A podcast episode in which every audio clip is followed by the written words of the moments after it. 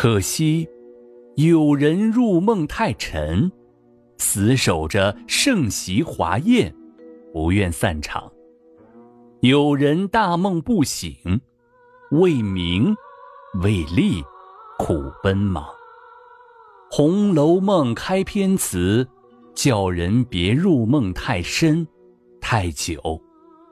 死守着盛席华宴的人，到梦醒之时。就该失落了。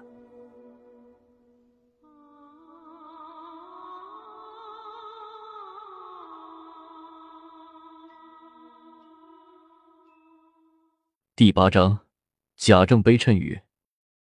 黛玉听出是李嬷嬷与袭人吵闹，宝玉就要过去。宝钗说他老糊涂了，要让他歇儿。宝玉说声知道，匆匆回房。李嬷嬷恶声恶气的骂：“你这忘了本的小娼妇！我抬举你成人，我来了，你理也不理，躺在床上。”袭人说：“我病了，蒙头发汗，没看见你老人家。”李嬷嬷更加没好气，张口狐媚子，闭口小妖精，哄得宝玉不理他，要把他配给个小厮。宝玉忙分辨，说他真是有病。李嬷嬷怎肯相信？吵吵嚷嚷，闹个没完没了。钗黛赶来劝，他便倚老卖老，哭鼻子抹泪，把那次吃茶、昨日吃酥酪的事啰里啰嗦往外倒。可巧凤姐儿磨骨牌输了钱，听得后面喧闹，急不赶来，笑着说：“妈妈别气，大节下，老太太刚欢喜一天，你在这里嚷什么？”想叫老太太生气，谁不好我替你打他。走，跟我吃杯酒去。边说边拉着李嬷嬷脚不点地的走了。李嬷嬷还云怒未息的穷唠叨，钗黛都拍手说：“亏了他这一阵风，把老婆子搓走了。”宝玉摸袭人身上滚热火烫，忙给他蒙上被子，让他继续发汗，歪在他身边。好言安慰，袭人怕宝玉烦恼，只好强忍了。杂使的老婆子送来药，宝玉不让袭人起来，喂他在枕上吃了。袭人见饭时到了，赶他去吃饭，以免惹老太太生气。他胡乱吃了几口，见贾母又跟人抹牌，连忙回房。丫头们出去玩去了，只麝月一人在外间灯下玩牌。他说。你也去玩吧。麝月说：“没钱。”宝玉说：“床底下堆着呢，你随便拿。”麝月说：“都玩去了。”袭人又病了，满屋上头有灯，下头有火，交给谁？宝玉深受感动，如此尽职尽心，任劳任怨，又是一个袭人。他想陪麝月玩，一时想不起玩什么好。忽然想起早上他说头痒，就打开梳妆匣，取出篦子，给他篦头。晴雯回来取钱，冷笑说：“交杯酒还没吃，就上头了。”宝玉说：“我也替你篦一篦。”晴雯拿了钱说：“我没那福。”一摔帘子走了。宝玉看着镜中二人的影子，说：“一屋人就是他的事多。”麝月忙摆手。晴雯一步抢进来，质问：“我的事怎么多？”麝月说：“你去你的吧。”晴雯说：“等我捞回本儿来再说。”一直走了。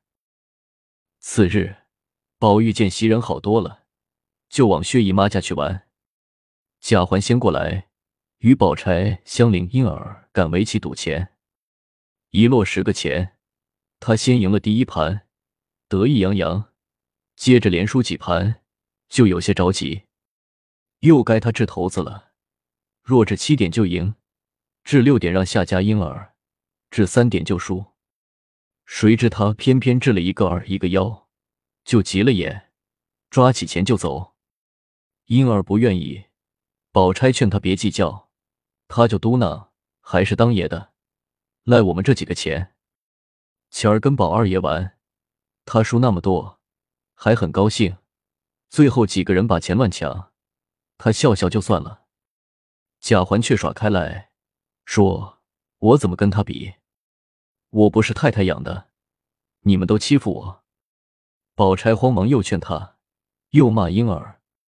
宝玉来到，见了这般模样，就问怎么了。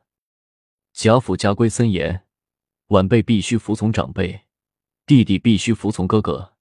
贾环不敢作声，只是流泪。宝玉平日没架子。贾环不怕他，只怕家规。宝钗替贾环掩饰。宝玉说：“大正月里哭什么？你原是来取乐的，倒自招烦恼，不如出去呢。”贾环回屋，向赵姨娘告状，说是婴儿欺负他。宝玉又赶他走，赵姨娘就催他，大骂：“谁叫你上高台盘了？下流没脸的东西！”恰巧凤姐儿从窗外过，就说：“怎么了？兄弟们都是小孩子，一半点错了，你只数到他，说这话干什么？他是主子，不好，有老爷太太呢，你就大口啐他。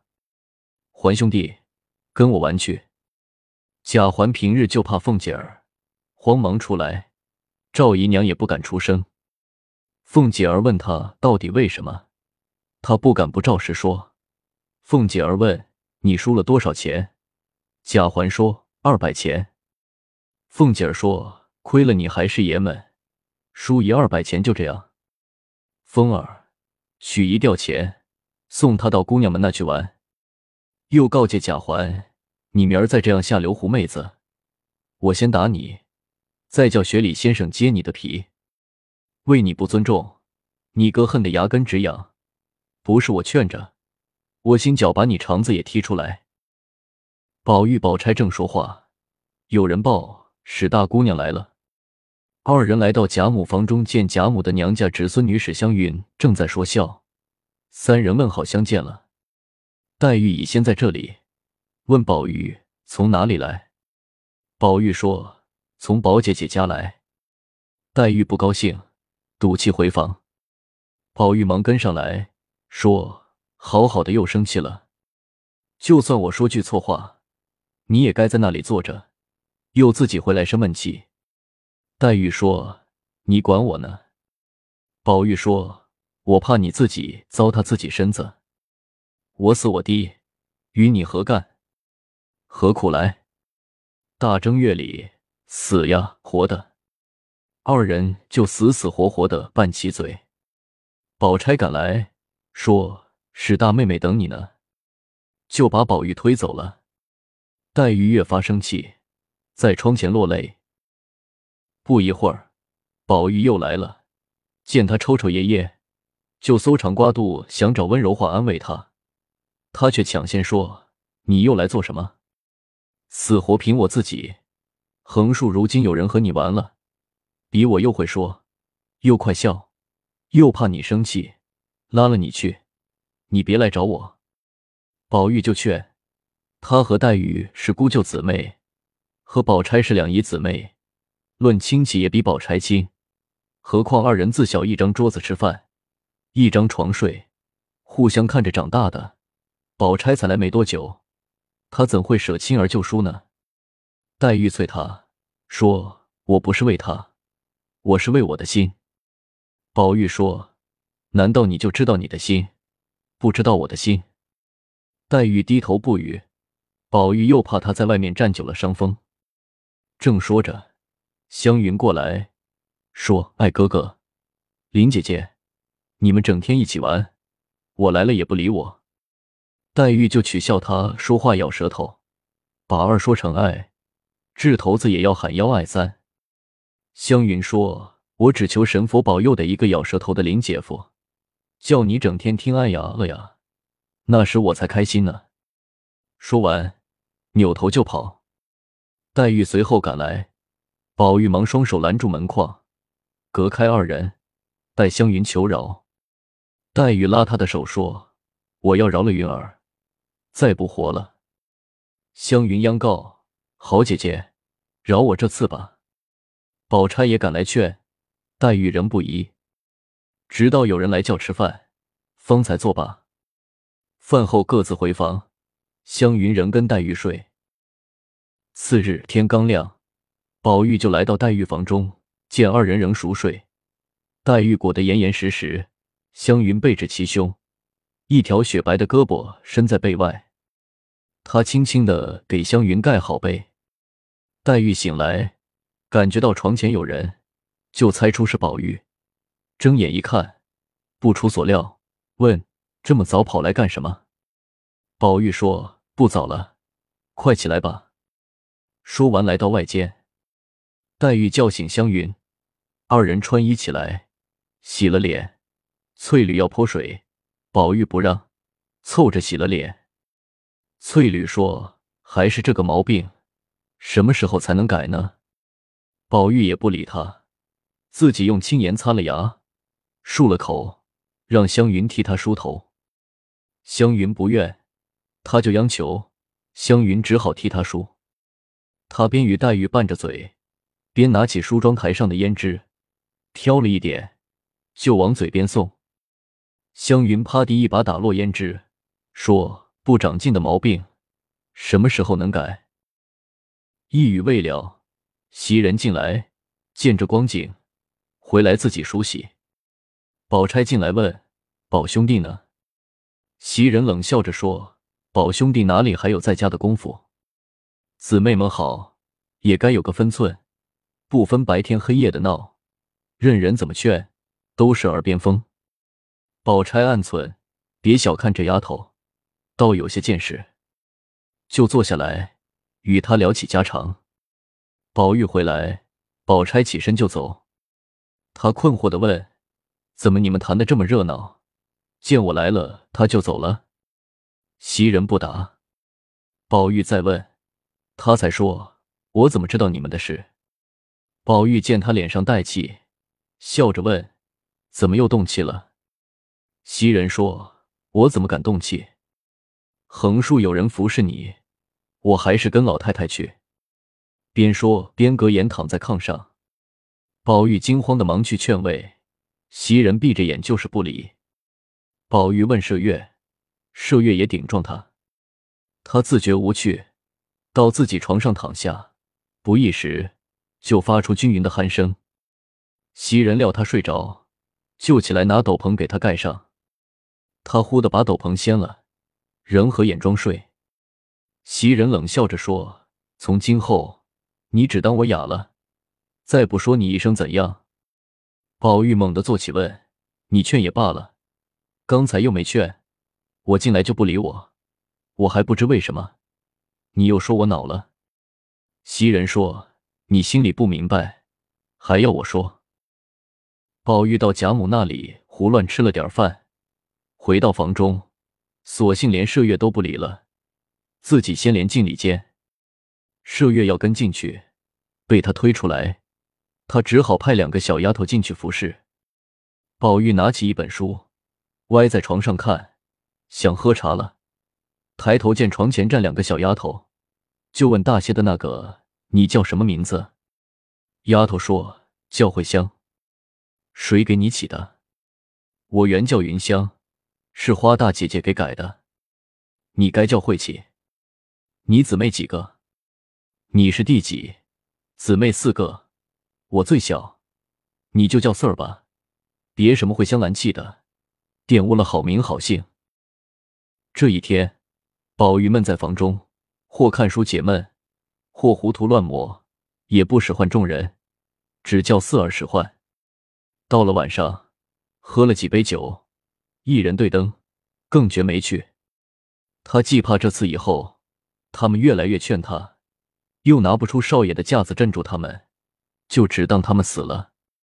他命四儿烹茶，拿出庄子的《南华经》，读到外篇曲切一则。似有所悟，趁着酒兴提笔往后续，声称要焚花散射，破坏宝钗的美貌，毁灭黛玉的灵魂，方消心中气。写完，置笔睡下。天明醒来，见袭人和亦睡在背上，他早把昨天的事忘到脑后，推袭人说：“起来好好睡，小心冻着。”袭人见他赌气，原想一时半刻就好了，谁知他赌了一天，竟不回心转意，反弄得自己没意思，一夜没睡好。这会儿见宝玉如此，想来是他知错了，仍不理他，他就为袭人解扣子，被袭人推开手，又自己扣上。他问：“你到底怎么了？”袭人说：“我也不怎么，你自己到那房去梳洗吧。我到哪里去？你爱到哪里到哪里。从今后咱俩分手，省得鸡争鹅斗的，叫别人笑话。横竖有四儿，我服侍你，我们白玷污了好名好姓。你今儿还记得？一百年还记得？”宝玉见他娇嗔满面。情不自禁的拿起一根玉簪，一摔两断，起誓说：“我再不听你的，就跟这簪子一样。”袭人又劝他几句，这才服侍他梳洗。宝玉刚去上房，黛玉来了，信手翻看案上的书，恰巧翻到宝玉昨夜叙处，不觉又好气又好笑，提笔写下一绝：“无端弄笔是何人？”抄袭南华庄子文，不悔自家无见识，却将丑语抵他人。宝钗要过生日，贾母喜爱宝钗的稳重，又是她来后的第一个生日，就拿出私房银子二十两，让凤姐儿预备酒席。凤姐儿打趣说：“老祖宗给孩子们做生日，不管怎样，谁还敢争？找出这二十两没烂的银子。”意思还是叫我们赔上，只是连累我们。谁不是你老人家的儿女？难道将来只有宝兄弟顶你上五台山？这是够久的，够细的。满屋人都笑起来。贾母笑骂：“我也算会说话的，怎么说不过这猴？你婆婆也不敢跟我顶嘴，你就跟我帮啊帮的。”我婆婆也是一样疼宝玉，我也没出身冤。当晚，大家来跟贾母道晚安。贾母问宝钗爱听什么戏，爱吃什么东西。宝钗知贾母爱热闹，爱吃甜烂的东西，就按贾母平日喜欢的说了。次日，个人都给宝钗送去贺礼，就在贾母院中搭起小戏台，定了一班小戏。昆山腔、益阳腔都能唱，在贾母的上房里摆几桌酒席，都是自家娘儿们，没有一个外客。宝玉不见黛玉，到他房中找，黛玉歪在炕上。宝玉说：“起来吃饭去，你爱看哪一出，我给你点。”黛玉说：“你有这心意，就该给我叫一班戏，我不稀罕去沾光。”宝玉说：“这有什么难？你过生日也这样办，也叫他们沾咱们的光。”开戏前，贾母先让宝钗点，宝钗推让一回，点了一折《西游记》。贾母再让凤姐儿点，凤姐儿不敢拗，就点了一出《刘二当一》。贾母又让黛玉点，黛玉让王夫人先点。贾母说。今天是我带着你们取乐，别理他们。我摆酒唱戏，他们白吃白看，都便宜了他们，还让他们点戏呢。黛玉、宝玉、三春与李纨都点了，暗出演戏，摆上酒席。宝钗又点一出《醉打山门》。宝玉说：“你只好点这种打打闹闹的戏。”宝钗说。这出戏是一套北点降唇曲牌，场面好，唱词更精妙，抑扬顿挫，音律好的没法说。你哪里知道？宝玉便请他念唱词，他念了一支《寄生草》，宝玉高兴的直拍膝头。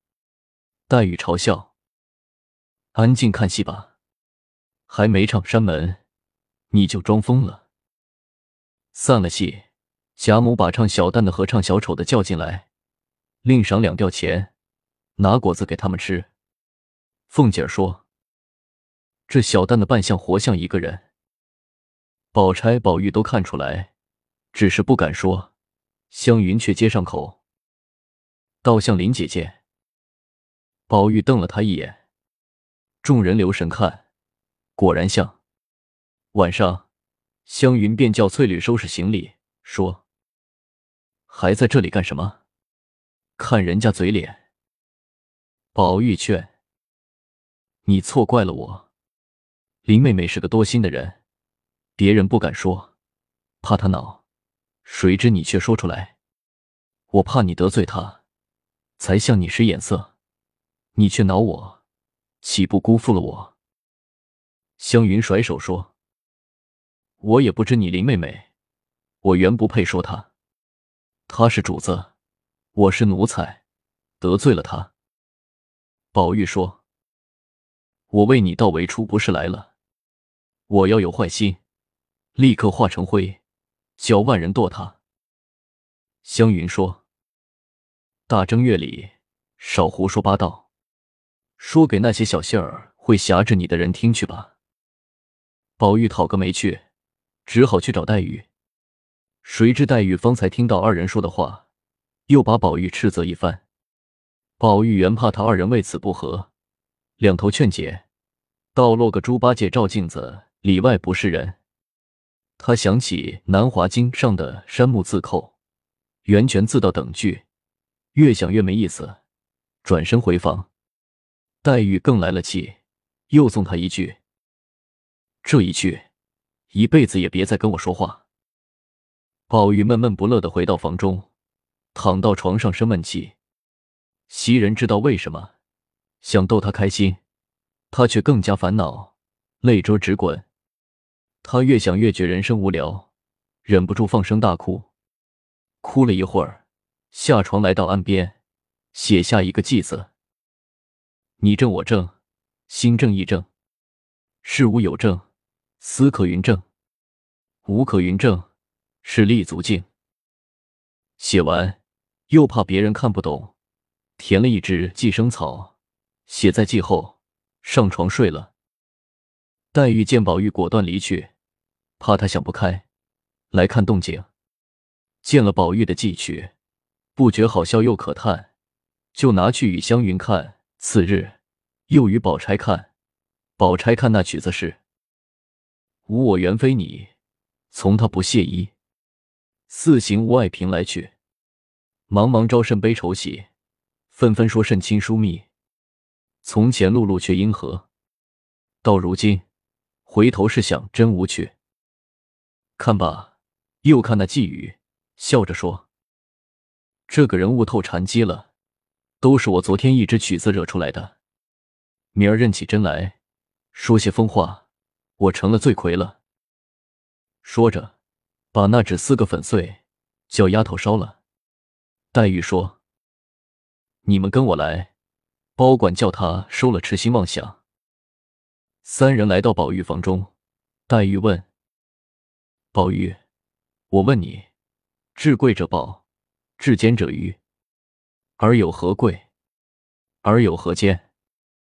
宝玉答不上来，钗黛拍手笑他，这样愚钝，还参禅呢。